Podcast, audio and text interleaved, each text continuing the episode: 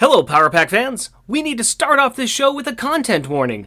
We are finally going to be covering the Power Pack free story that was put out in 1985 as part of the Spider Man and Power Pack issue about child abuse. While we're going to still try and keep this as light as possible, we are making a few changes to what we talk about and how we talk about it in order to be sensitive to some of the content we will be discussing. So here is the content warning. We will be talking about issues of child abuse and family trauma. If this is a sensitive topic for you, or you would rather not listen to this episode, we will understand. At the same time, we encourage you, our fans, to reach out and talk to us to let us know your feelings on this issue. We want to point out that none of us are doctors, psychologists, or trained professionals.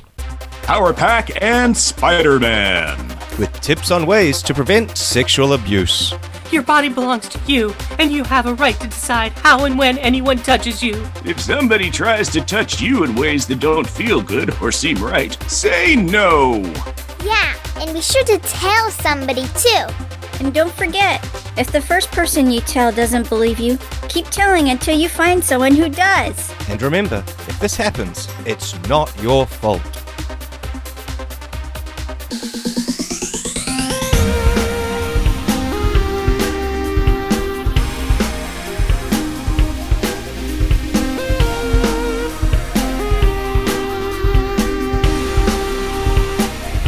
Welcome, dear listener, to our podcast. Jeff and Rick present Unpacking the Power of Power Pack, Where we journey through each issue of the most underrated Marvel series of the 80s while drinking beer. analyzing awesome and amazing adolescent adventures and absorbing alcohol. I'm Jeff. I am Rick. And I'm Alexander. Like random banter through the hourglass, these are the days of our lives. Totally, dude. I'm gonna go Bill and Ted's because th- I'm pretty sure that that's what you got it from. That would work, but I actually was going from um, even just I said it. it Those last words. It was the days of our lives, plain No, and simple. no. And do you know why No. I'm picking the days of our lives for? Uh, Because you like because Bill and Ted Three just came out. oh, uh, obviously, I really need to see that still, but I also need to see everything. But I'm picking that one just because this episode has some drama in it. There's some stuff that people talk about. There's some things going on. So that's why I yeah, picked that. yeah. I can tend to agree with that. I can tend to agree with that. I think my mm. answer was better, but that's just because. As as long as no evil twins show up, I think we'll be all right. yeah, yeah. It. We aren't going to. we're not going to say that's not going to happen because it's mean- quite possible it will happen. And we are covering a It- Spider-Man it- issue, yeah. so Yeah. clones. Yes, yeah. clones. Yeah. Clones could always be part of the thing. Yeah, B- Ben Reilly knocking on knocking Payne the door Parker, every yeah, second, yeah. man. You know, you never know. Yeah. You never know. There you go. You know, we have we have this power with our podcast, and you know, as everybody knows, with great power comes great soup. Everyone knows that. Yep. Mm-hmm. Speaking of soup, you know what does not go well with soup, at least in my experience, is waffles. Hmm. But what does go well with Yes. waffles is Mario.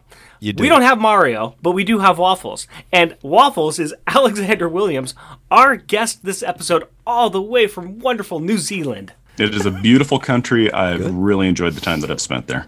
I can't wait until you're actually allowed back. It'll be a joyous occasion.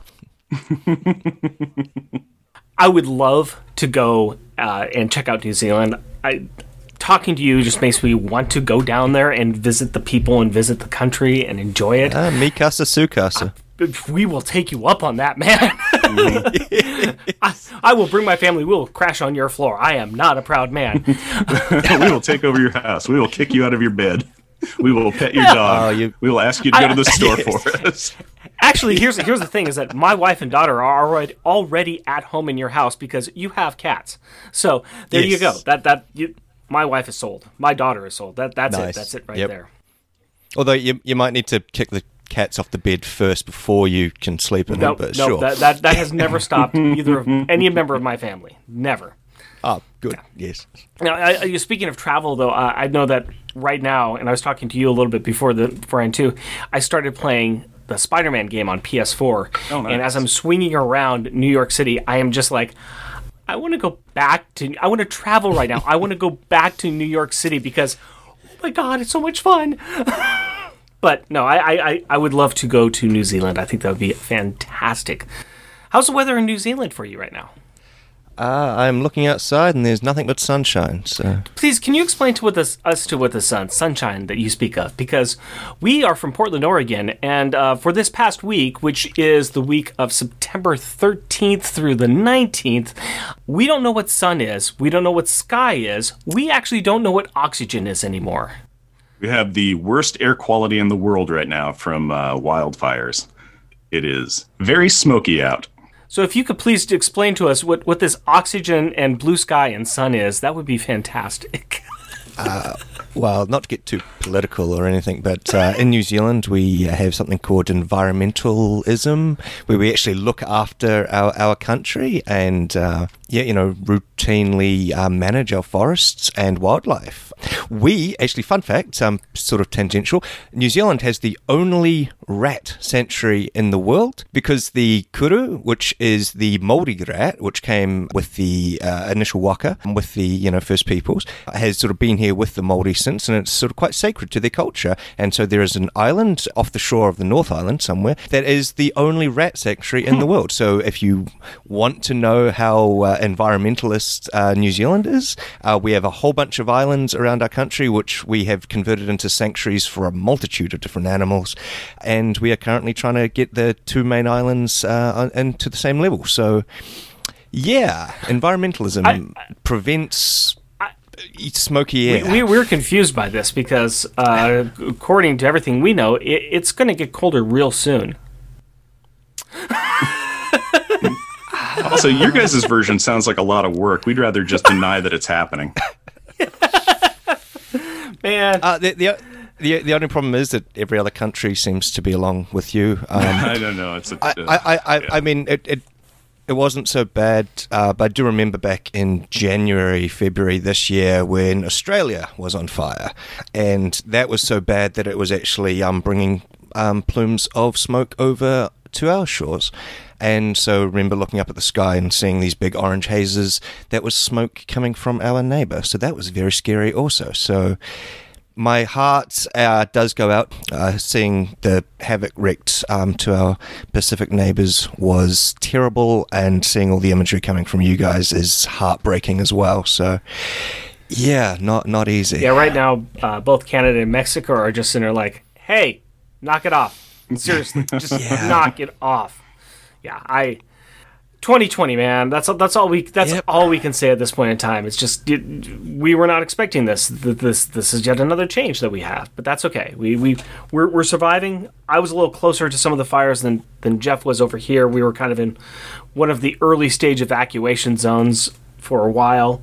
We had some of my daughter's classmates and some of the teachers who were actually forced out of their homes at one point or another yeah, it's it's starting to calm down a little bit. And actually, I was very happy that today the air quality is just unhealthy instead of hazardous. Mm-hmm. For many days now, it, th this little symbol on the air quality was just y- if you're not wearing a gas mask, you're dead. And I'm like, oh, you know what? I'm not happy with this. I am not happy with this at all. Things are getting better. Things are getting better. We really haven't left our house. In fact, I think this morning I went outside for the first time in a couple days just to move the garbage cans up front. it's just like, all right, I'm going to gas mask up before I go outside. And that's that's not fun. That's not fun at all. No, no. Considering the uh, pandemic as well. Yeah. Masks. Well, that, that's Uh, yeah. that's the only good thing is that you know we actually have masks that we can wear outside, which you, Silver linings. Silver, silver, linings. Like, oh, yeah. great, you know, nice, at least we're prepared for this. Yay! Uh, yeah. Yep, they get multiple usage, so that's good. The idea was at the beginning we'd put these on when we were going out and like being surrounded by people, and yet we knew that if we were going out open air, we'd be fine. No, No, no, No. Jeff, how are you doing? I'm doing okay. I will just say that I've been in training for this uh, PSA episode by having as many bad things happen to me as is humanly possible. I tweaked my back. My daughter wanted me to carry her around first thing in the morning, and the way that she leaned onto that tweaked my neck out, where I'm like, ow, everything hurts. I got to discover that a freezer is no longer functioning by smell, and then got to clean up gallons of freezer stew that's also spilled out on the floor. I'm still in the process of dealing with that. I found out that my waterproof cell phone isn't waterproof when it took a drink of water and said, "Ugh." It's also no longer a cell phone either. Well, it's a shiny, expensive brick, so that's something.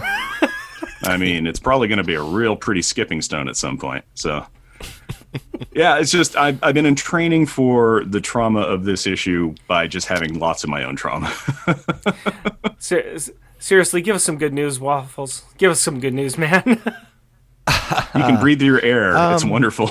You're in a you're in yeah, a lovely yeah. country. You've got a great pets. Yes, um, two of which which we had to recently get rid of because I'm moving and there's no place in the new place for them. One of which we discovered has a hypothyroidism. Out of two of my dogs, one of them is severely sick this morning. Um, when we woke up, we discovered that he had left unpleasantness all over the house. So he's at the vets at the moment as we're recording this. House is half packed. I've got an assignment due in three days that I've only started. And so my brain is currently full of New Zealand history around the Te Tiriti Te Waitangi. Uh, it is also Te Wiki Te in New Zealand uh, this week, which is Māori Language Week, which is why I'm trying to um, have a bit of Te Reo uh, in my linguistics today as well. I'm not great on, on Te but I am learning. But just want to acknowledge that to all the um, Kiwi listeners. Uh, happy uh, Week. So yeah, so life is happening. Okay, Well- so But I get to talk to you, lovely people. So that's Hey, that's, that's our good news uh, too. We the get to bright to side of my week. Yeah. Yes. you know, you know. Here's here's what I, I I gotta say is that I think that we should move on to something better and happier. instead of the misery which is our existences at current time. Uh, misery loves company. Uh, but we did. You know, no. We be- did put a before we, before we, at- I, yeah. we, we will get to something. We will get to this book, but before we do that, let's get to something happy and wonderful. there is a new Power Pack series that is starting in November, and that's going to be done by Ryan North and Nico Leon's Power Pack is back on track with Marvel announcing that there is a limited series that will debut in November. So that is something to be very happy about, and I hope that everybody who is a Power Pack fan will go out there and pre-order that, get your name in, talk to your local comic shops. I mean, they are open. They will work with you on setting up curbside delivery, whatever you need. But let's let's give these guys some love because, you know, they're, they're going to come back. It's going to come back. It got held up by the COVID, like everything else. But this November, we will see Power Pack back in the stores, which will be good. Which will be good. So, now let's get on to what we're really going to talk about, and that's this issue. But before we do that, Jeff, can you please give us a recap about what this series is about? Four preteen siblings were rescued from being kidnapped by the generically evil space reptile aliens named Snarks by the generically good Earth culture loving space horse alien named Aelfyre Whitemane of the Kymellian race, who then promptly died, but had the common courtesy to transfer his powers to the Earth children, who then decided to become superheroes and name themselves Power Pack. Clips from their highlight reel include keeping the Earth from blowing up, stopping a demonic invasion, helping to stop an age of apocalypse, stopping an alien war of accession, hosting an amazing Thanksgiving Day party, and most importantly, teaching Cloak, of Cloak and Dagger fame, how to read. Now that the, oh yeah, kidnappings, there are so many kidnappings in Power Pack that you won't believe it. Two sentence replay is over. Why don't you give me a beer and tell us what our Power Pack pick is? Normally, I would say, my pleasure, my friend, but I want to do something different for this PSA episode, just to bring the tone down a notch or to change it a little bit. So I've provided you with a soda. And man, you are probably going to hate me for my pick. Well, let's see what you got. So once again, I have given Jeff a present in a paper bag, and he has got. Always ask for Avery. Dog drool soda. It's soda. It's so disgusting. Totally gross soda. Oh. It's orange lemon. That sounds good. It has a picture of a drooly, uh, tongue flappy, runny little kind of dog on it. That's good. it's called dog drool. Hmm. I tried my best to find something from New Zealand in honor of waffles, but COVID and just just general not luck. No, no, no chance, no chance at all. So uh, I found this at a store, and I stopped and I said, "Wow, that sounds disgusting." And I thought, "Hmm, I can make this work. How can I make this work, Jeff?" because there is a dog featured in this issue. Yes, That's there is. why. Now this is what we are going to drink: waffles. Yes. What have you brought to the table?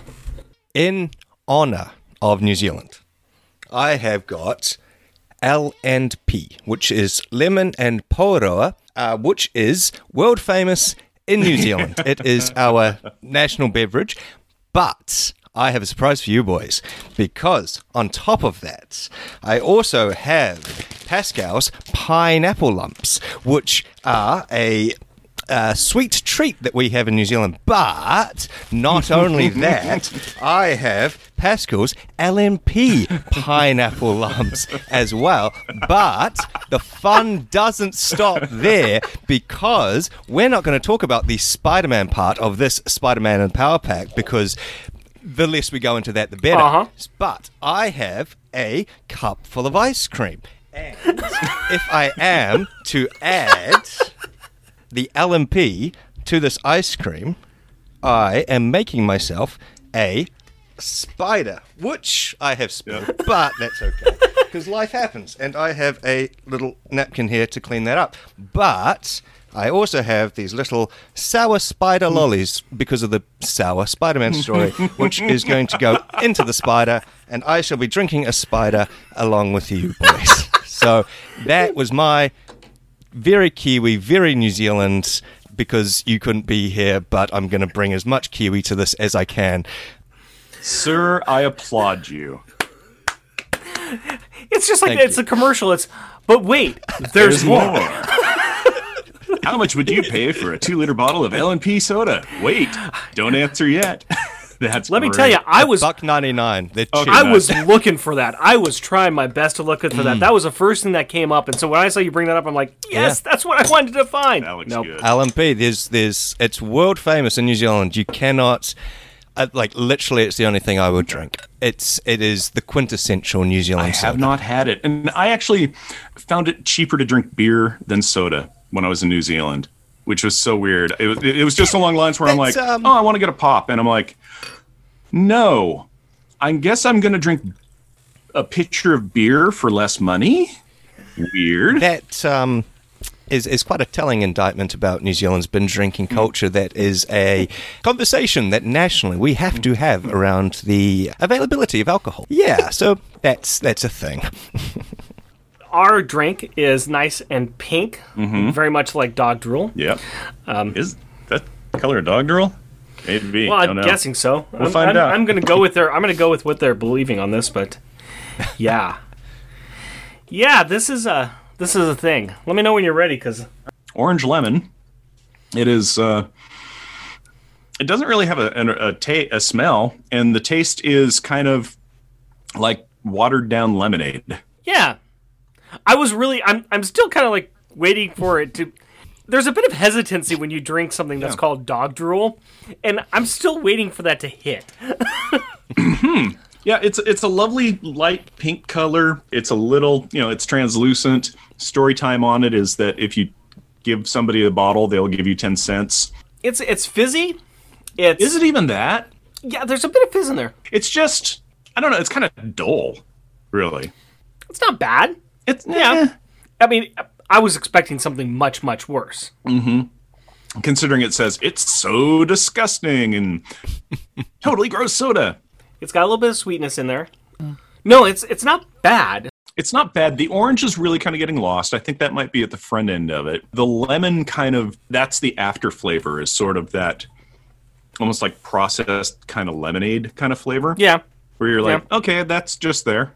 It's it's fine. yeah, exactly. That's what I was going to describe it as. The uh, word that's word, you know, my favorite word for things where I'm like, meh, it's it's Meh. fine, it's fine, meh, it's fine.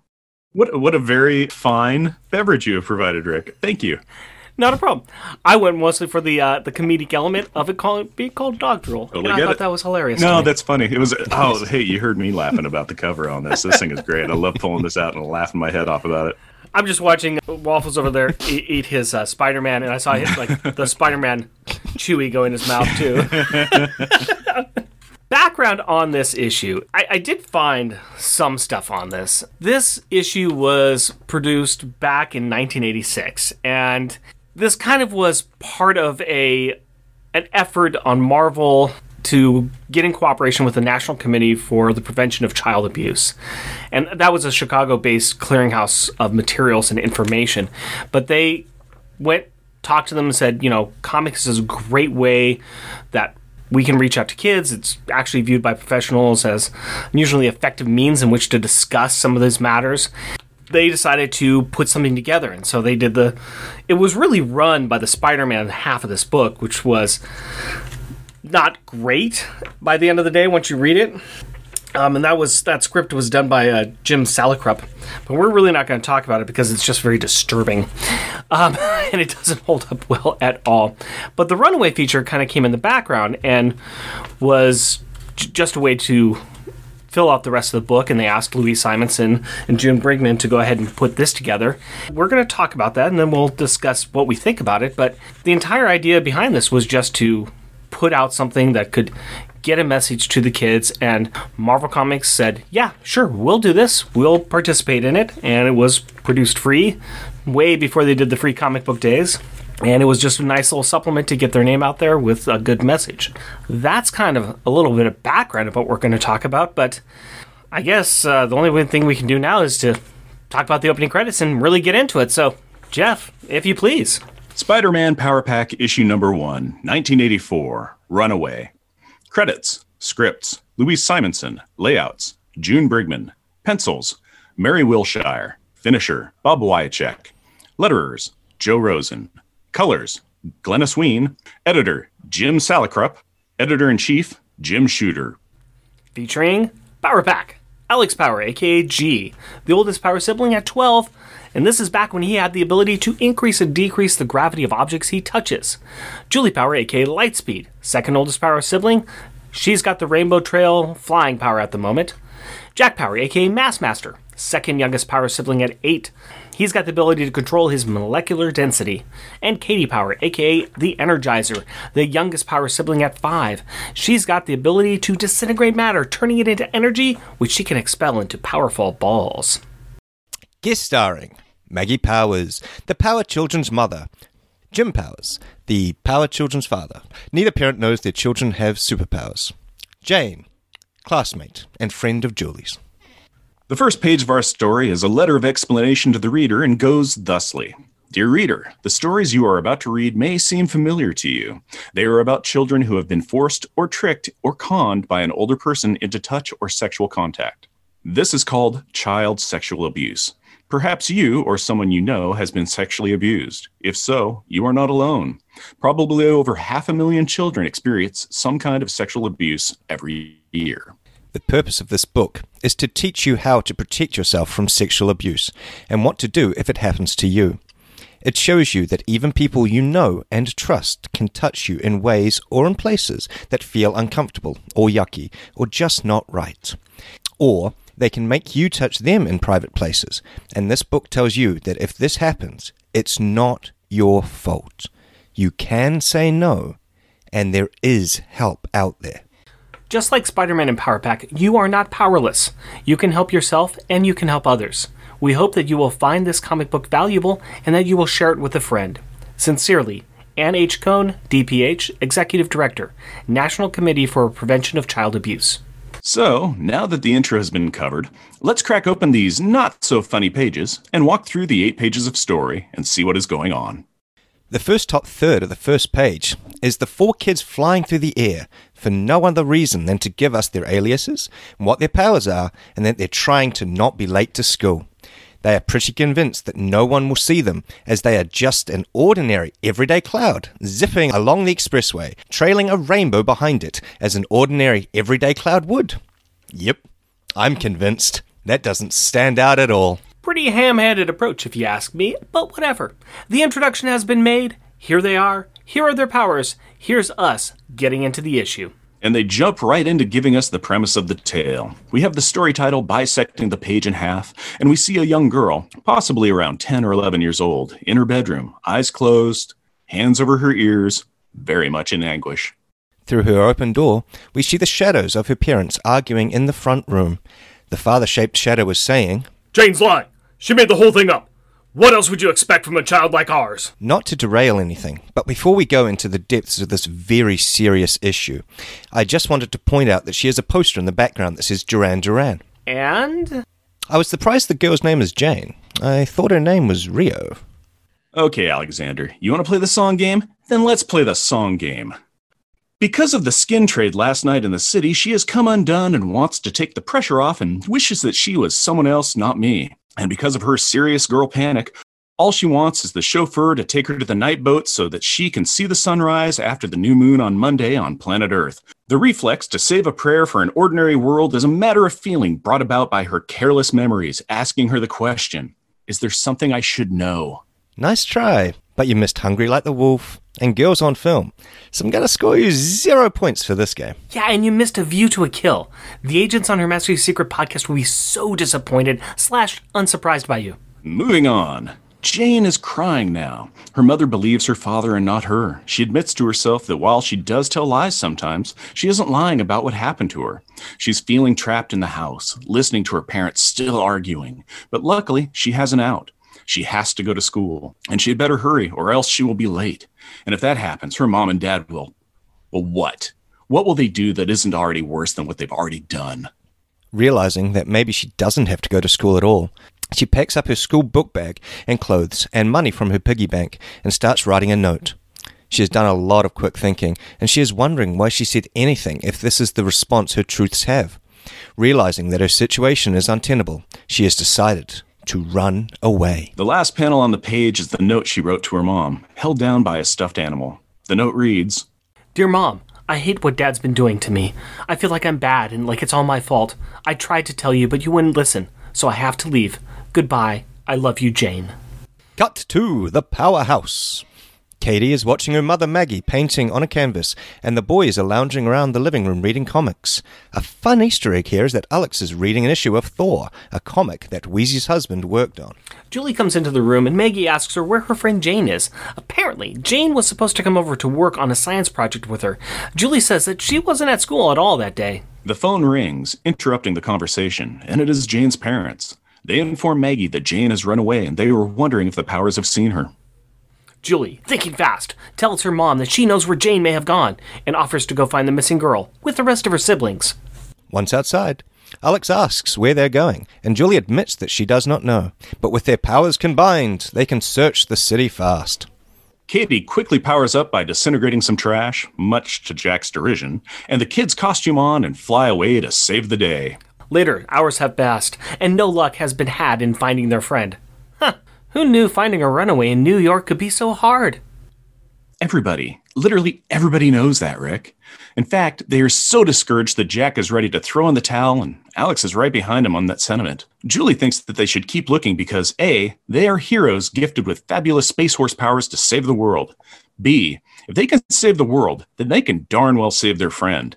And C, if they are tired and cold, think of how miserable Jane must be. The kids do get lucky when Katie hears a dog growling and barking. Following Katie's outpointed finger, they see a stray, feral dog has trapped the runaway in the alley. How f- fortunate? Also, this was a problem in New York in the 80s? Wild dogs just menacing people left and right and center? I don't know, but I think we'll talk about pacing and plot convenience later. Fair enough. Thanks to the jack cover the kids have, Katie is able to pop the pup in the posterior with a paltry, partially powered Powerball, prompting the problematic predator to pack out. Giving a I told you so to Jack, they quickly land, costumes off, and run around the corner to check on Jane. Plosives aside, that was well done, sir. She is relieved that her friends are here and starts to tell them how glad she is to see them, as there was a big scary dog. But the Power Kids don't have the desire to hear about the current events that they already know about and tell her they were worried about her and want to know why she ran away. Jane doesn't want to say. It's a secret, and if she tells people, things are only going to get worse. With some gentle persuasion and a promise not to tell, they convince her to tell them. So. Jane admits that her dad has been bothering her for years and that he makes her undress in front of him. He also touches her in her private places. He says that this was their secret, but she still feels really weird about it.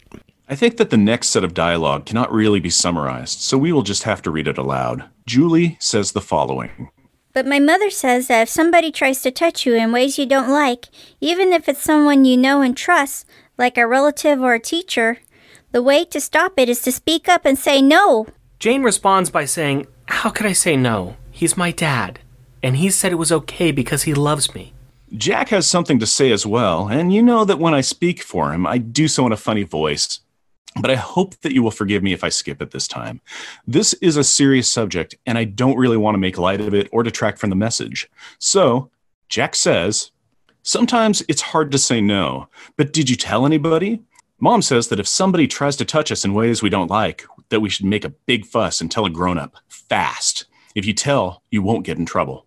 Jane says that she did finally tell her mother this morning, but when her mother confronted her father about it, he said that Jane was lying, and then her parents started to argue. Again. Her parents are always arguing. Jane also says that she feels like she is bad, like it is because of something she did that makes her dad do the things that he does.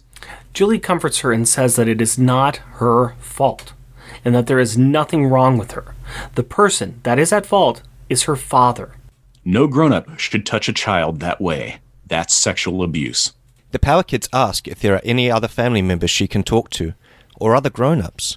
Jane says they're all too far away, and she just does not trust anyone. Alex suggests their mum. Julie agrees and says that if their mum doesn't believe her, that they will find a grown up that will. They bring Jane home. Maggie asks if she's okay and offers her some food. Julie prompts the conversation by saying that Jane has a problem and needs to talk to her about it. Jane tells Maggie the entire story. Maggie comforts her and tells her that she is very brave and that she believes her. She also promises to help her in all the ways that she can. At that moment, Jim comes home, and after a big hug from Katie, Maggie takes him to the living room to talk. This worries Jane, as she knows that once Mr. Power hears her secret, that he's going to think she is bad and hate her, just like her dad does. Alex shuts this line of thought down fast, saying that it took a lot of guts to do what she did, and that a grown up shouldn't ask a kid to keep a secret like that. Later, Maggie has called Jane's mother to let her know that she's okay. Jane's mom is confused and upset, but is glad that Jane is safe. Jim explains that he is not an expert and that there are no miracles, but that there are people who help families like Jane's. He reminds her that the important thing is to ask for help as he picks up the phone to call the proper authorities. The last panel is Julie hugging Jane with the other kids around, reminding her that her friends are here, that they believe her and are there to help her and her family. Because that is what heroes do they listen and they help. Thus ends our story, other than the epilogue. The epilogue tells us that the Power parents knew that adults who abuse children should be reported to the proper authorities. After the report was made and a quiet investigation, Jane's father moves out of the house and went to live with his brother while going to a place for treatment. Jane and her mother are seeing a family counselor. The majority of this epilogue contains special information for you and your parents about dealing with sexual abuse. This special information is split into five points. 1. How to report sexual child abuse. A. It is a crime no matter how young the victim or who the offender is. There is an agency in every state that is mandated by state law to receive and to investigate reports. 2. Treatment for sexual abuse. Sexual abusers and their families can be helped. They list Parents United as one of the national self help organizations. Today, you can find that at www.nsvrc.org. Help if you've been sexually abused. The low self esteem, anger, and guilt often experienced by victims can lead to a variety of problems later. Discussion and therapy groups are often helpful. They list local United Ways and Adults Molested as Children United today. That's www.rainn.org. That's R A I N N dot org forward slash national resources and sexual assault survivors and their loved ones. 4. Need more information? The organizers of this book offer a P.O. box to get more information. 5. Want to help? The National Committee for Prevention of Child Abuse lists their P.O. box, roughly identical to the one above, as a way for people to help stop child abuse. But today you can find them at preventchildabuse.org for more information. And that's the story, guys! That it is. This is about the time where I like, hey, Power Pack packaging time. so let's talk about the Power Pack packaging. First of all, on the back our cold open was the advertisement for this that you probably have seen if you've looked at any comic books, if you had any physical comic books from the 1980s, the mid 1980s to the late 1980s. It's Power Pack flying around, Spider Man coming out, and, and they say that cold open that we did. That's on the back of this cover. The front, we've got Spider Man and Power Pack, and Spider Man is swinging through the air with a young boy in his arms and says, Free! And at the bottom, we've got um, Meet the Sensational Power Pack, and there's a little box that's cut out here, and you've got the Power Pack kids, and they're all kind of like looking surprised as Jane tells them what's going on. And the bottom picture looks like it was drawn by uh, Brigman and Wiacek, and Spider-Man picture. That's a good old John Byrne picture there, and then of course our favorite Brigman picture down there the Power Pack kids. We have the lovely corner box, which is Power Pack and Spider-Man's face. Aww.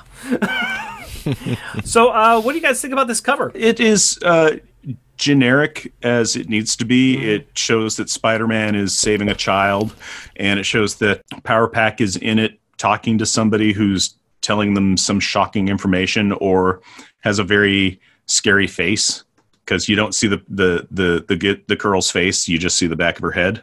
Yeah, I I, th- I think the word generic is is very uh, very apt. Yeah. Uh, yeah, it doesn't it doesn't really stand out that much. I, I think the back cover, the back advertisement is more more uh, interesting. It's got a lot more. Yeah, it's more dynamic. It's got a yeah. lot more action. It's got a lot more. There's things going on. There's Spider-Man swinging. You know, this has Spider-Man swinging. It's got Power Pack, but Power Pack are all in their you know Power Pack forms doing Power Pack things. Yeah, and, and, and it's more recognizable too. Like I said, it was that advertisement was on a lot of comic books, on the back of a lot of comic books back in that time. So I remember seeing it a lot when I was collecting back then.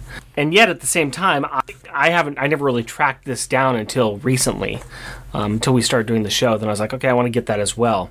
And that's the first time I read the Spider-Man one, and whoo, woo. Uh, there is a lot to talk about about this one, and mm-hmm. I should say that we've been holding off on doing this book for quite a while. We are doing this way out of order. We should have done this way back when, you know, by issue 10, 11, 12, 13, somewhere in that first run of issues. That's when we should have done this, but we were scared.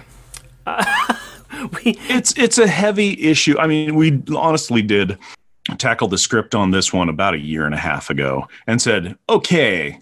And then kind of walked on to do some other stuff because we're like, we need to take this seriously and wanted to make sure that we, you know, if we got anybody on board with it, that they would take it seriously as well. And then time passes and we said, remember that thing that we said we were going to do? So yeah, we, I, I spent some time trying to look for somebody, uh, trying to uh, like starting the first steps of reaching out to somebody who you know had experience working with this and then life one thing another. But then i had the lovely opportunity to do a show with waffles. And we had a chance to talk and as we were talking i found out about him. And uh, he is going to school to learn about this topic. Yes. so i was like hey yeah, interested? I was wondering if it, I think this is a good chance for you to just go ahead and tell people what you're in school for right now, and and and a little bit just kind of your backstory about what you are hoping to do one day. So I'm training to become a counselor, and so uh, pretty much this comic and the subject matter within a kind of a weekly uh, occurrence of uh, learning about various you know traumas that people suffer, the mental uh, illnesses and effects uh, that come from that, and of course how to be a kind.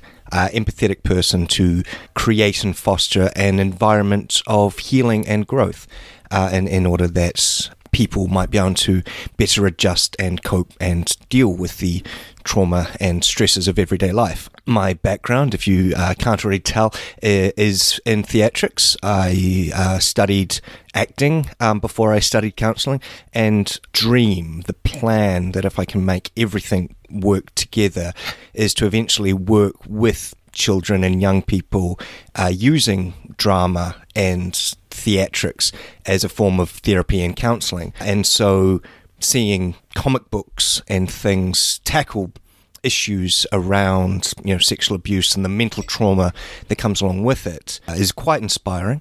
You know, people actually using their creativity to bring awareness to issues is something that really gets me passionate. So when when I heard you guys were struggling to find somebody to tackle this issue, I thought, why not? I'd, I'd put my hat in the ring and uh, put my money where my mouth was, uh, as it were, and to um, actually try to address these issues and to really let people know that life happens, but it's okay. People are here to help. And so if people are listening to this episode, if this has brought up any issues for you or somebody you know, just know there are people out there that are trying to help and that life does get better.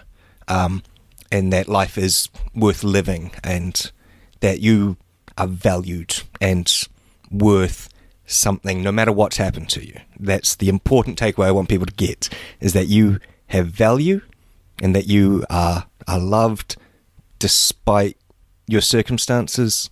Yeah. So you're awesome. Thank you for listening. I hope this helps somebody. And I think it's a good time to mention too that uh, we keep calling him Waffles, but his name is Alexander.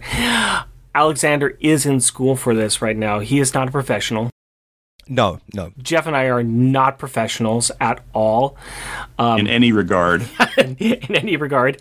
Uh, some may even say that we are not professional podcasters either, although I like to think we do a pretty good job. But we, we are not professionals in this issue at all. We are only addressing it and we want to have a little bit of a conversation now about some of the things, but we want to go into it with the understanding that we we are doing this from a position of our own personal knowledge, the best of intentions, and the baseline of if you find yourself struggling with anything, if you find that you are confused or need assistance or you just need somebody to talk to, never ever feel ashamed about reaching out, looking for people, looking for somebody, looking for professionals, looking for friends, looking for the 1 800 numbers. There's clubs, there's teams, there's groups that you can meet with that would be more than happy to help you out with that. We can only have a conversation at a very generic level, but if you do need assistance, we, we cannot emphasize enough reach out, find somebody to talk to about this because this is some traumatic things. These are some difficult issues. And I think as we look at this book, we look at a very valiant attempt at the creators to address an issue that's especially mid 1980s in a kid's book, in a kid's form, to address something that's really difficult and very personal and do it as a, a gentle way as possible and give a good message. And I, and I think we should start kind of talking about that. How successful do we think that uh, Louise Simonson was in crafting this message?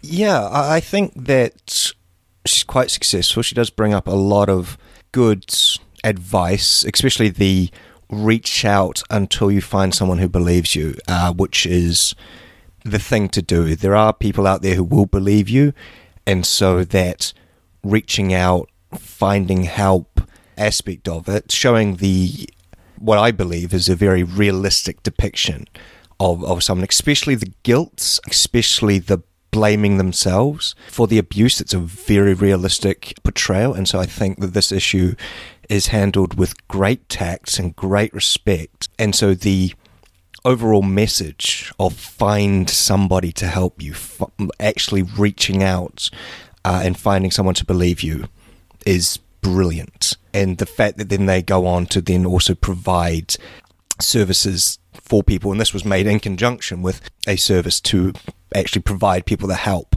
that they need, I, I think is great. And so for me, that message of actually find that support that you need because it is out. Um, I think it does it very well. I think there's also the aspect that they kind of touched into but didn't really like highlight really well, which is that you may go, you know, you might have a trusted adult that you might be able to tell, and you can tell them, and they might not, you know, believe you. You might be like, they don't believe me, and I'm walking away from it entirely. Keep telling them. Uh, it's that aspect of sometimes a truth is given to you and you are not prepared for it because it changes fundamentally your worldview on another person or your situation or whatever it is that's going on. And so it's that aspect of I have told somebody something, they didn't believe me. Keep telling them, or like we were saying, move on to talk to somebody else and just keep your message going because just because one person may have said like i don't believe you doesn't mean that it wasn't true tell someone else the next person might say i don't believe you the third person might say that but the fourth person might say i believe you what can we do to help you so if you have this going on and need to talk to somebody don't stop at one keep going until your message is heard that is really really important and also like you know with jane's mom jane's mom going well, Jane said this. Well, Jane was lying. Okay, well, I guess maybe she was. She's lied before. She needed the time to process, and and you kind of need to give her that time by continuing that message of saying, "This thing happened to me. I need you to believe me. I need you to hear me." Yeah. One nice thing in there is showing that it's easy for a child to lose faith in adults, and especially the adults that you believe in. And I think that it is something to remember that we, we want to teach children to protect themselves, to to speak up for themselves, uh, but also to trust adults. but to be wary yeah. about trusting adults. Trust uh, adults, but not all adults. There's, there's a lot of information that hits these poor kids as as they get all these weird conflicting messages. And the hardest thing about this book is the, the, the adults that are really turning on her are, are, her parents, which is the adults that you should believe in the most, or family that you should yeah. believe in the most. That's your first tier. Right. So it, it yeah. makes perfect sense that when she's given the option of speaking to other adults, eh, which you know we know as you know Jim and Maggie, they are the greatest adults. Uh, she has very hesitant because she's scared and she yeah. doesn't trust adults. She barely trusts her peer group but that's the that's a good message that's in here as well is that you need to go and find those friends that you can trust, those friends that you believe in, those friends that have your best interest at heart, and have them help you find that next trustworthy link in the chain so that you can speak your message and have a good conversation with somebody and hopefully so- start to solve the problems that are existing. The uh, the story in and of itself is very simple. I mean, we only have uh, five, six pages here that we are using, so it's very, very thin. Piece of the story is less about the fact that the kids have powers. Yes, the kids have powers which help them get to point A to point B to find the lost lamb, but it's so inconsequential to everything else. In fact, it, they make the point that, you know, a hero doesn't have to have power. A hero just has to be there when somebody's in need. And mm-hmm. I think mm-hmm. that's another good thing to remember too, is that we can all trying to make this not sound as trite as possible, but we can all be heroes uh, just by being there for people who need the help. And I think that's another good message that's in here is the kids don't have to have superpowers for this to actually be an effective story. Even getting the dog away from her, there's other ways they could have done that without powers. Powers helped. don't get yeah. me wrong. But they did it for the for the flashy razzmatazz. Sure, they did, did it so that we had something to drink this issue. Um, it's nice that they always think ahead for us. But just being there and going out and finding her and and making the effort to be there for their friend and helping their friend move to the next step, I think that's it's another good success part about this story. Yeah, I think the real heroics in this do come down to friendship. And I, I would even wager that the Power parents also we can include into the heroics of this, of actually handling the situation with dignity and respect and uh, the correct amount of tact. I think that very heroic. I, I know a lot of adults who probably would have completely freaked out. Mm-hmm but yeah, Maggie and Jim, real heroes in this, along with the kids. Yeah, just to reiterate that point that you know, because really uh, the the only difference between um, you know superpower, uh, you know superheroes and supervillains really is the the motives, uh, what what drives them, and you can see from this issue that the real core of of the power pack is their you know wanting to help people, that real empathy and love uh, that, that that they give off, and so you know even just flying out the door and wanting to help their friends. Like that's the heroic side of things. Uh, you know, powers aside, that you, you know, and it can just be those small acts of just listening to somebody. You don't need to, you know, physically save somebody's life to be a hero. It's just that giving them that ear to listen and to believe them and to not judge them. That whole judgmental thing is a whole conversation, but that, you know, actually respecting them as a person is huge, absolutely huge. And I think that's what what you see in Jane was that the fact that she could, you know, tell other people was because she was given that love and friendship and support from the Power Kids in, in the first place that helped her, you know, tell Maggie and then go on to get the counselling and things at, at the end. And so that to me really is is the core heroics of of this is just being there and being a good person in, in general. That's for me what defines a hero. And I think it's also important to point out that uh, we say that Jim Power represents the perfect father. The father who knows mm. everything, the father who's there to solve everything. But both, both him and Maggie, they, they did the right things with what they knew how to do. I mean, Maggie, oh, yeah. Maggie provided comfort, support, the ear to listen. She spoke with her husband, and then they made a plan together. And he's like, "Well, I know exactly where my limit's at. I know exactly mm. what I can do and what I can't do. And what I can do is I can look up the number for somebody who can solve this thing, who's an expert at this. And that once again goes to the point that we ain't experts, but no. we know how to use the internet and we know how to use our phones." sometimes. Yeah. Uh, I also we, like the fact that uh, Maggie told Jane. It's like Jane told Maggie. Maggie was like, "You're very brave. Yep. We're going to do whatever we can to help you and your family." Yeah. Yeah. Mm. And then I also like the fact that when she, you know, Jim comes home, it's like, okay, have your normal moment, you know, hug your mm-hmm. kids and everything, but I would like to talk to you in the other room. And so mm. it wasn't, you know, the discussion in front of Jane right. was like, Jane, Jane, Jane has done her part. Stay here. We'll go over here and have a nice, calm discussion. And then it's, and then yeah, it's like again, perfect parents come back in and they're like, "We're going to help you. Here's the number you can call. We're going to do the things that are right for you." it's always good to go into this with a team atmosphere. You know, one one person might have a good idea, two people might have a great idea. So it's you know, what should we do? How do we solve this? What what's our next steps? What's going to happen? Let's get somebody involved. We aren't going to get involved more than the sense of we're providing a safe space, but we're not going to get involved in the situation. We're going to provide the safe space, and we're going to call people who know how to solve the problem. Think back to my childhood, and I know that my father and I, we may have our differences and we may have butted heads a lot of times, but I had a lot of friends who they they had harder lives and they, and they had tougher uh, home life. And while they were all very scared of my father, if anything occurred, anything at all, they would ask me like, "Can you please have your dad come and help me with this? I need assistance." And I can think of two big instances off the top of my head where my father got involved in things, even though my friends were scared of my dad, but they asked if he could get involved so that he could help them solve something that they could not solve with their own family. And something my dad did. He's like, okay, I'm getting involved in this. I'm going to solve this problem. It's what it is. But that's what you do is, is you, you, you, somebody asks you for the help. You don't stop. You, you go and help them you figure it out. If you can't help them, you find somebody who can. Exactly. Yep. Okay. Um, guys, is there anything else that you want to talk about about this book, or is there anything else that you think we should mention? I kind of feel like we've covered it. If you need help, ask for help. People will help you.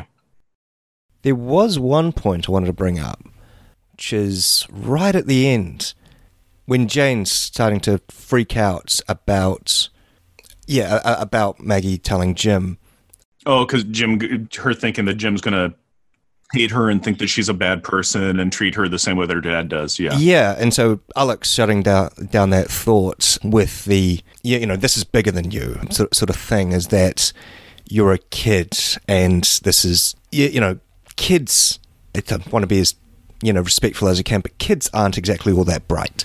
Um, and uh, what? And, yeah, what?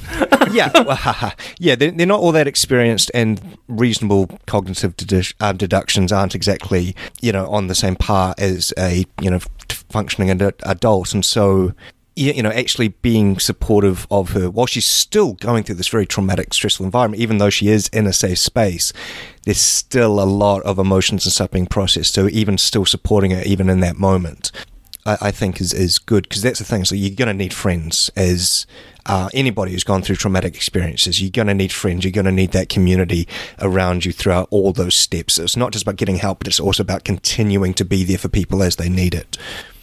Good point. Yeah. Very good point. And that's why we've got friends with us to talk about this issue. And thank you very much for being with us and talking about this issue. But there is a couple of things we can still discuss about this. We are not going to go through all of our normal power thoughts this time because, well, just some of them don't seem as appropriate.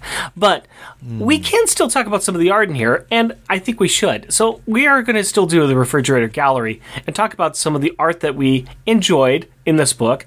And so I asked the guys if you could all come up with at least one funny one, and then a couple of couple of good ones that we could share with each other. I mean, there's not much content here, but I think we could find something that we can discuss. So, do you have a funny one that you found in this book? Waffles. Yes, I want to jump onto page three. All right. and it is as the kids just about to head out the door, and you have the Energizer buzzing up. But I love how she's sort of almost on all fours as she's disintegrating the trash, and she's got the arm out. She's, you know, hold up, I've got to energize. Yeah, and I call that one uh, recharging the batteries. Very nice. but yeah, just this sort of great scene is like the whole family's just like, oh, just give me two seconds while I energize. Charging up the batteries. I like that one a lot. I like that one a lot. I got to eat the neighbor's mail so that they don't get their uh, their retirement checks or something. But I'll but I'll be able to glow. got to get that dogfighting energy in. Somebody left these important paperworks out here, and, and that can't stand. That can't stand at all. No. Oh, it's, it's just the bills. Nobody needs those. Dad's always angry when he reads these, so he's better off without it. I like it. Yeah, he doesn't. That, that's the world in general. Is like you don't really want to know the news. You don't want to know what's Nah. going on. Maybe just maybe just be fine. This is this is predicting that 2020 is going to be a horrible year. Oh, that's too far out. We, you don't need to know about that. You don't need to know about that. Nah. Jeff, what do you have for a funny one? My funny, funny one is on page zero.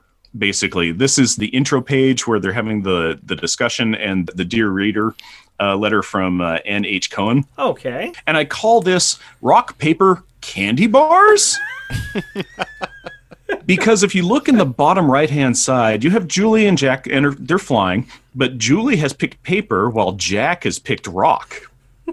Because he's got his you know, his cloudy hand in his other hand, so it looks like they're playing rock paper scissors. And then um Katie and Alex are above them eating candy bars, and I don't recall that being a legal play in rock paper scissors. You know, if you won't play with the extended rules, I didn't get that content. I haven't done that DLC yet. I I mess. I texted you the other day about. Oh, on my dead cell phone. Classy, Rick. Real classy. too soon. Too soon. Mm. Real classy. too soon.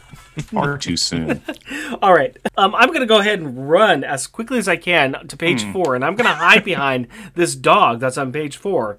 Oh, never mind. The dog just got hit in the in the butt with a powerball, and he's saying "Yarp,"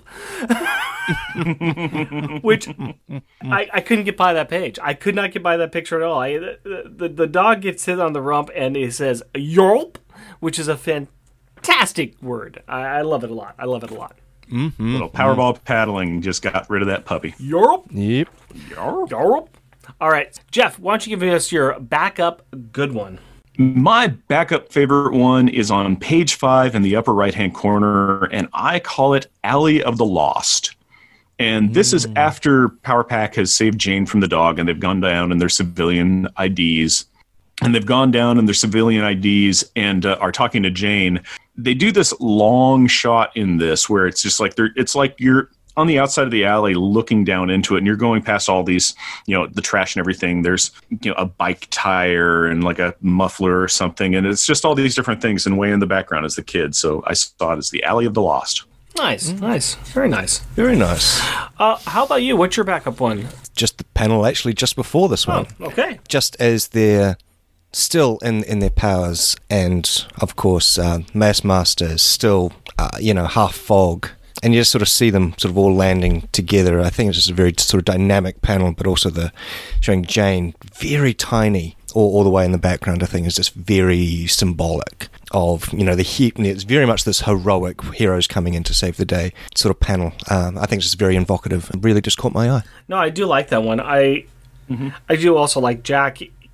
It's kind of an interesting picture because he's not so much the cloudy Jack. He's the the rough Yeah. outline. It's it's a it's a different outline look that she that we haven't really seen June Brigman do. It's it's a nice picture. I like that one. I like that. It, it is. It's sort of it's him half in boy form, half in, in, in cloud, and it's it almost is showing him sort of coming back together into his human form, and so it's sort of this sort of half between. But yeah, it's, it's sort of very evocative, very stylistic. I, I, I really like it. Very nice choice. I am going to go with page three, and this is in the upper left hand corner. And I call this just sitting around the house. I, I know that from my house, and, and Jeff might be able to back me up on this, but. And I think that Jeff can probably go with this. We have pretty nice sized houses here that we both have. There's lots of room that we can be in. There, there's space for our families. We each have three people in our family. It never mm. fails. No matter where we are in the house, that's where everybody and possibly the cats all want to be at the same time. The same No, it's true. three foot square area. Yeah, so you know they've very got this. much so. I, I know that they live in a New York apartment, which is smaller, but still, this one area of the living room, you got all four kids. I mean, Katie is right up in her mom's business uh, as she's painting. Alex is laying on the couch with his feet on the back of the couch. He's reading. Jack's next to him reading. Julie's just hanging out there too. And there's just a general mess around, which it just feels lived in. It's a very nice composed scene of a lived in house that everybody is right there. That's good, and that is very accurate. I know it was just like you're talking about, and maybe even the pets are there because yeah, was. Uh, I think the other night it was like, so bathroom. There's kid. There's Hillary. Hi, Herbie the cat. Hey, I'm glad everybody's here in the smallest room possible. I guess from here I'll go over to I don't know a closet and see if everybody will join me there. Why not? Why not? Why why not? That was my number one. oh um, wow! And Welcome to the show where we steal stuff from each other. It's all good. But no, being the middle of four children, myself, two boys, two girls, I can see why I like Power Pack. It's it's, it's strange, but this is is very. This panel just nostalgiaed me right back into my childhood. We used to have guinea pigs uh, when, when I was younger, uh, and those guinea pigs would run around the house, and we had toys. And the guinea pigs got married in a castle that we owned, and there was a Barbie car that they went to their honeymoon in. Oh wow! And so, yeah, so scenes like this of just, you know, laying on the couch, everybody's doing everything, just chatting as a family. A mess, um, because who's cleaning? Stuff scattered on the ground, everybody's talking over each other. Very, like, this picture could have been straight out of my childhood. As an aside on that, I think that your uh, your guinea pigs are leading a better life than I am. I got a castle and a sports car. Come on. we started with two of them, Mhm. uh, and then there were more of them, and then there were more of them. Mm-hmm. Uh, eventually, we had 50 of them in 10 cages. Wow. And that's while we were living in Kaitaia, which is the very tippy top of the North Island. Uh, when we had to move down to the South Island, where I am now, we had to get rid of them, but we donated them to a petting zoo. And I think we doubled their guinea pig population overnight. So, yeah, and we um, got calls and they were thriving. So, yeah, we were uh, professional guinea pig breeders at one stage. Is that another island that has also exist as a sanctuary for guinea pigs that you started yourself? Uh, not quite yet. No, no. Turns out the North Island. The North Island. Yeah. They're slowly working their way down to Wellington. Yep. That was Waffles' top one. What about yours, Jeff? My top one is on page one, and I call it No Shelter from the Storm. You know, we normally avoid splash pages, and this is kind of a half splash page. This is the uh, the bottom half of it. We're up on top. It is says runaway, and it has Jane holding her ears, you know, and kind of like just having a little freak out. But what I really like about this art is the fact that you have her room. It's a huge bedroom, but it just shows it's it's a kid's room. You know, it's got the pink walls and pink bedspread and a little piggy bank and a you know a band poster in the background and everything. And so you have this like you know, you you focus in on the girl and you're like, what's wrong? Something's going on with her. But you go through and it's just this very much like yeah, she's a kid. We've established it's not an adult, it's not a, a thin older lady or anything. It's just it's a child's room. It's a child, and in the background, just through her open doorway, you know, very very small. This you get to see the silhouette of her parents, and just as a very nice color nod to kind of like what's going on there is the background wall is kind of like a, a red reddish orange. And so it's just this red and blacky kind of orange kind of you know yellows. It's just the tones of it go to a more kind of like you know aggressive kind of like uh things are not comfortable back there kind of a thing. And so no shelter from the storm also as a uh, a little tip of the hat to the uh, shelter from the storm comic that we did where horrible things were happening to people as well Yes. but that's that's my- that's my top one Yes, Power Pack. Yeah, good choice. Power Pack. Uh, the horrible things happen to people. That's Power All Pack's the subtitle. time, so often. Yes. My bottom one is all the way on page number six, and this is the kids come in with Jane, and this is the bottom right hand panel. And this is as the kids come into the apartment, into the kitchen, it looks like. Jane's center, all the kids are surround her. You can see mom is pulling something out of the oven, and that's kind of like the front of the shot, and it's the kids in the background of the shot. And I think it's just a great perspective piece, and I think that it's mm. selling a lot right there. It's like y- you can see that mom's bringing out the food, so you got there's a maternal mother presence doing something really wonderful. She's cooked for her family. And you've got the kids bringing in this troubled girl. I, there, there's a lot of good emotion in this one little picture, and I thought that it, it was a great selling point, and it's it's very simple simple as well. i like it It's good, yeah. Now, this is a point in time where we usually talk about a lot of other things, but we're not going to talk about anything else because we're not going to say who the good kids and bad kids are because they're all good kids in this one, and we're not going to get into that. That's not the place for it. Let's just go and rank this book. We are going to rank the story. This is a story. I think it's a complete story. I think it's a pretty good story, but we're going to rank this on our ever growing list of Power Pack stories. So, we have on number one Power Pack number 42, Revenge of the Boogeyman. All the way down to Power Pack number 15, we've got Power Pack 36, the 12th. That's a lot of numbers 15, 36, and 12, but we can figure it out. Down on number 30, we've got The Wasting. That's Power Pack number 49. And at the bottom of our list, well, yeah, we'll just go on all the way down to the bottom of the list. We have X Factor Annual number 2, preceded by Power Pack and Cloak and Dagger Shelter from the Storm. That's all the way down at 56 and 57. I don't think we need to go there. I'm going to say let's start somewhere in the middle. Let's, let's talk about uh, Power Pack 11, issue number 29, Problems. This is the first time that they run into the Morlocks. Do we think that this is better or worse than that? I think that this is actually better than that. I'm kind of feeling that a little bit too. So I'm trying to remember that one, and it's kind of along the lines where that's where it's like they chase the cat down into the uh, sewer and fight some alligators, and then leave their backpacks, and then end on a cliffhanger of like, "Ooh, what's going on now?" Yeah. There, there really should be a bigger discussion around Power Pack and how they deal with animals. Because Powerball. Well, powerful. this Yeah. one they saved the cat. They saved the cat on this one. They, they, Yeah. they actually went out of their ways to do that. So I was just thinking of like Power Pack Animal Abuse Special, where it's just like, don't be like Power Pack. They attack they attack critters all the time, except for that one cat. let's let's let's talk about that then. Let's talk about that because they had a chance to play nice with a snake once. And they didn't, mm. and that would be the hunt for the boulder crusher and the aquarium visit. And that's on uh, issues mm-hmm. nine and ten, so about the same time here. And we've got those at twenty four and twenty five. are uh, uh, 23 and 24. So do we mm. think it's better than that aquarium visit with the boulder crusher or worse? I, I don't know. Boulder Crusher had the granddad in it, didn't Yeah, it? it did. yeah, she did. head grandpa. Grandpa. Grandpa was fun. I liked Grandpa. Um, so I'm inclined to say probably worse. I'm, I'm agreeing with you. And the one down below those is Curse. That's where Curse rampages and injures Maggie. And I think that's a little bit hmm. more of an important issue, but I think I think it might go right below that.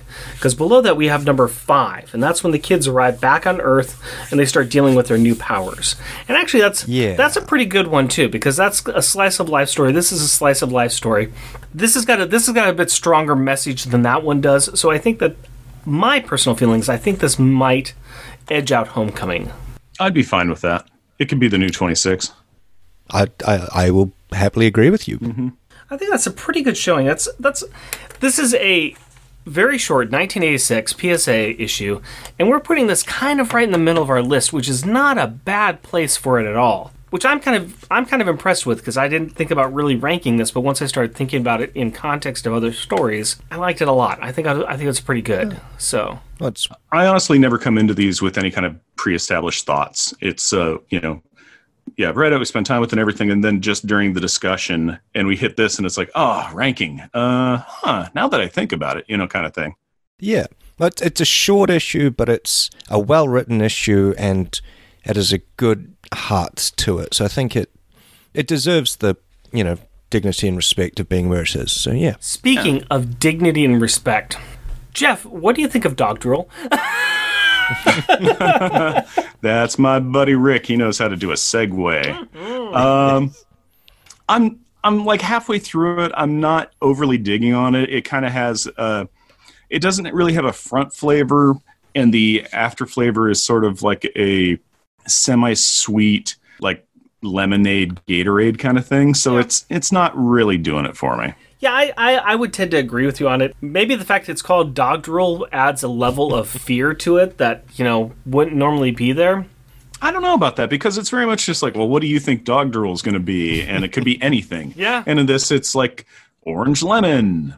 Okay, I like citrus, and it's just it's kind of a. I find it to be both watered down and pungent on the tongue kind of thing, where it's just like that. It's like a bad lemon kind of flavor that's just hanging out. It's like a bad artificial lemon flavor. For me, it's just very, mm. very sweet. And I like sweet stuff, but it's very, very sweet for me. So, It's for me, it's not crazy sweet because I like sugar. yeah. So for me, the it is sweet. I don't find it to be cloying, mm-hmm. but I just don't find it to be. I just don't find it to be anything. Is the problem other than kind of like, yeah, it's leaving kind of a flavor on my tongue. So, I'm willing to give it a, a benefit of the doubt three and a half. That's what I give it. oh really? Yeah. I'll go two and a half. That's fair enough. That's fair enough. It's kind of a. I, well, I, would I drink it? Yeah, sure. Am I slamming it down? No. Uh, would I have it again? Yeah, sure. Do I want to have it again? Eh. But what do you think about your drink, your concoction of all things New Zealand that you put into one glass and have been just have been enjoying the entire evening and kind of rubbing it on our faces from thousands of miles away? yes. Um, before we get to that, I just want to say the last time my dog drooled in my mouth wasn't a great experience either. But did it taste like lemon and orange? No, surprisingly enough, you, you, know, you know, they're licking your face, and naturally, some of it, uh, you know, they get very into it, and so they uh, You're not will, supposed will to lick tend back. to get. No, no, you don't. But you, you, you know, dogs can be quite uh, vigorous when when they want to be, and and so I can unashamedly say, as an animal lover, that I have tasted dog drool before, and it was not pleasant. Yeah, I'm sure we all have. Yes, so I, I would agree with you there. But no, for I, I have to say, L&P Lemon and Paeroa uh, is my absolute favourite soft drink on the planet. If you can uh, hunt down a bottle, definitely do. It's this very unique kiwi flavour that I, you know, would be drinking anyways if I wasn't here. But no, my um, my kiwi feast, I have to give nothing but you know, but a five because just all things New Zealand. I'm just going to promote the heck out of it. Um, find some pineapple lumps. They're great. Um, absolutely great. Uh, they're chocolatey and pineapple If you can hunt them down, they're very they're a kiwi treat. If you like, if you have a sweet tooth, they're sweet. They're sweet as bro. So definitely hunt them down. Five powerballs right there.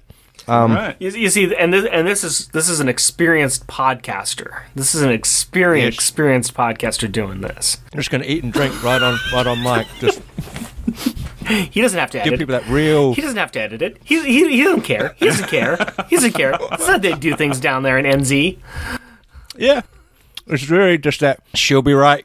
Kiwi attitude. and it will be right. And that leads us to kids' perspective. And that's where Rick talks to his nine year old daughter and gets her opinion on the book. So, Rick and Carrie, take it away. Hello, Carrie. Hello, Daddy. How are you? Good, and you? I'm doing fine. We are stretching this. I kind of am. So I gave you an interesting comic to read today, mm. and I'm only gi- I only gave you half of it to read. I don't know if you read the first half at all. Did you? The Spider-Man one? Maybe a teensy bit. Okay, we aren't going to talk about that one. Yeah. But the Power Pack one, that one we are going to talk about. What was it about? It was about this girl, Jane, and she ran away because her dad was touching her in, in private spots. And when she told her mom, uh, her, her dad told her mom not to believe her. That's correct. What did you think about this story? I like it. Um, I think it does a good job of showing that nobody deserves to touch you in these spots, and that you know, if so, if the person you tell doesn't believe you, or something goes wrong, then just go to another grown up and then just keep doing it and doing it until somebody believes you. Carrie, that is a very good understanding of that book. That is very, very good. I know that me and your mom, we've talked about this with you before, and you probably have heard it from school as well, correct? Yeah, And and also from doctors too, right? yeah, So you, you know this message, and you know that you know if you, if anybody is touching you inappropriately, you go find an adult to believe you, right? yes, And you know to always stick up for yourself too, right? yeah. How did you like the message being written to you? Did you do you think it was a good way of of them to tell you that message? Yeah. What do you think about how the Power Kids acted in this? Do you think that they did the right thing? Yeah, they um, went to find Jane and then explained to her that it was okay and she didn't need to run away. She just needed to tell a grown up that would believe her. And what did you think about Maggie and Jim and how Maggie and Jim handled it? I like how they um, decided to help Jane too. And how did they help Jane? It hap- may happen again. She can always get them. They also told her that she was safe there, Yeah. and they told her that they told their parents said she's with us, Yeah. she's safe. And then what did Jim do? He called the proper authorities, right? Yeah. They didn't judge Jane. They didn't say anything bad about Jane because it's not her fault, right? Right. And they did things that would protect her and to protect her family. Right. And those are things that that adults should do. You should make sure that adults are doing that. But Yeah. overall, how do you feel about reading this and about talking about it? Good. Like I said, it sends a good message. Yes, I think it does. I think it does. And Carrie, I think you did a very good job of talking about it. So thank you very, very much. Welcome and thank you. You're welcome. I love you, honey. Love you too. Ah, thank you, Carrie. That was very thoughtful. We really appreciate you being here with us and telling us your opinions on that. Shout out time! We would like to recognize those listeners that take the time to write in and leave us a review. This, right here, right now, is for our awesome two part interview with Jon Bogdanove. We just went and combined all the tweets and likes for both of this in this one giant shout out. So here we go. AJ. The amazing, handsome, and intelligent Alexander Williams and the Waffles and Mario podcast. Al Sedano and Resurrections, and Adam Warlock and Thanos podcast. Carl Potts. Here's a fun interview with Jon Bogdanove and who is starting drawing Power Pack. Those interested in learning how to break into comics will be amazed at his story. It would, unfortunately, be almost impossible to duplicate today. CH0, Charles Gears, Charles Miller, Chris Reeves, Clinton Robinson, and the Coffee and Comics podcast. Cruise of the Pedal Boats, Damian Druitt Witter, who says, An amazing episode. John seems like an amazing guy, and now we all know what Cheese Steel likes. Id209, Father Joe Misty, Gibson Gray, who says, I want to start a podcast so I can interview him too. Interview doesn't sound right, as it felt more like being part of a group of great people just chilling and having a laugh. Yeah, it really was. It was nice. It was great talking to him. Green Lantern HG, Hal Jordan, Hoover Jeremiah and the Four Million Years Later podcast, who says, Fantastic interview. The story of how he got hired by Marvel was astounding. How the Ducks, Jeffrey Brown, Jeff Polier, Jeremy Dorr, who says, Wonderful interview with Jon Bogdanove, gentlemen. Thanks to awesome artist for answering my question. June Brinkman, Kaiser the Great, The Longbox Crusade Network with Delvin the Dark Web Williams and Jareb the Weasel Skull Albrecht. Louise Simonson, the Married with Comics podcast with Jonathan and Maggie, Max, Max Traver, who says, Jeff and Rick have an awesome conversation with Jon Bogdanove about Power Pack, the Simonsons, Superman, and more. Eh? Michael Neritz, New Warriors Talk, Nicholas Prom and the Comic Reflections podcast. Sailor Bear Zodar, who says, I was already a fan of John's work, but his podcast cemented me as a fan of the man himself. So many great tales of guerrilla art reference. Sean and the Secret Wars and Beyond podcast, Screw It Podcast. Somewhat abnormal. who says, I am legit very excited for this. That dude is a major artistic influence. Tim Price, the podcrasher, who loved John's interview story and did a happy dance with the cheese answer. WMQ Comics Podcast with Dan Grote and Matt Lazorwitz. The worst comic podcast ever with Colin Stapleton. Now, Alexander, could you tell us where we could find you at? I'm on Twitter at Waffles the Magic, uh, all one word. Also on Twitter at Waffles underscore Mario if you want to reach out. Uh, also part of the Necropodicon Network. You'll find uh, links to that at www.necropodicon.com, where there's plenty of good stuff that I'm sure people would love to find out about. What about your own show that you do? Uh, well, that's uh, Waffles and Mario Talk About Things, where you can find us on all good podcasting websites, or even if you just look us up on Dr. Google, uh, we show up. I've checked. Jeff and Rick Present is a bi weekly self produced podcast recorded in front of a live studio audience of one sleeping cat all the way in New Zealand, in Portland, Oregon, and Christchurch, New Zealand. If you would like to interact with us through the magic of the internet, you can do so through Twitter at Jeff and Rick Present, our Facebook page, Jeff and Rick Present, our email address, Jeff and Rick Present, all one word, at gmail.com, or at our website, Jeff and Rick jeffandrickpresent.wordpress.com. Also, our YouTube channel is at Jeff and Rick Present. And if you would like to help support our show, we are on Patreon. You can find us at patreon.com, Jeff and Rick Present, all one word. We are a supporter of the Hero Initiative, and we will be donating 10% of our Patreon donations to this great cause.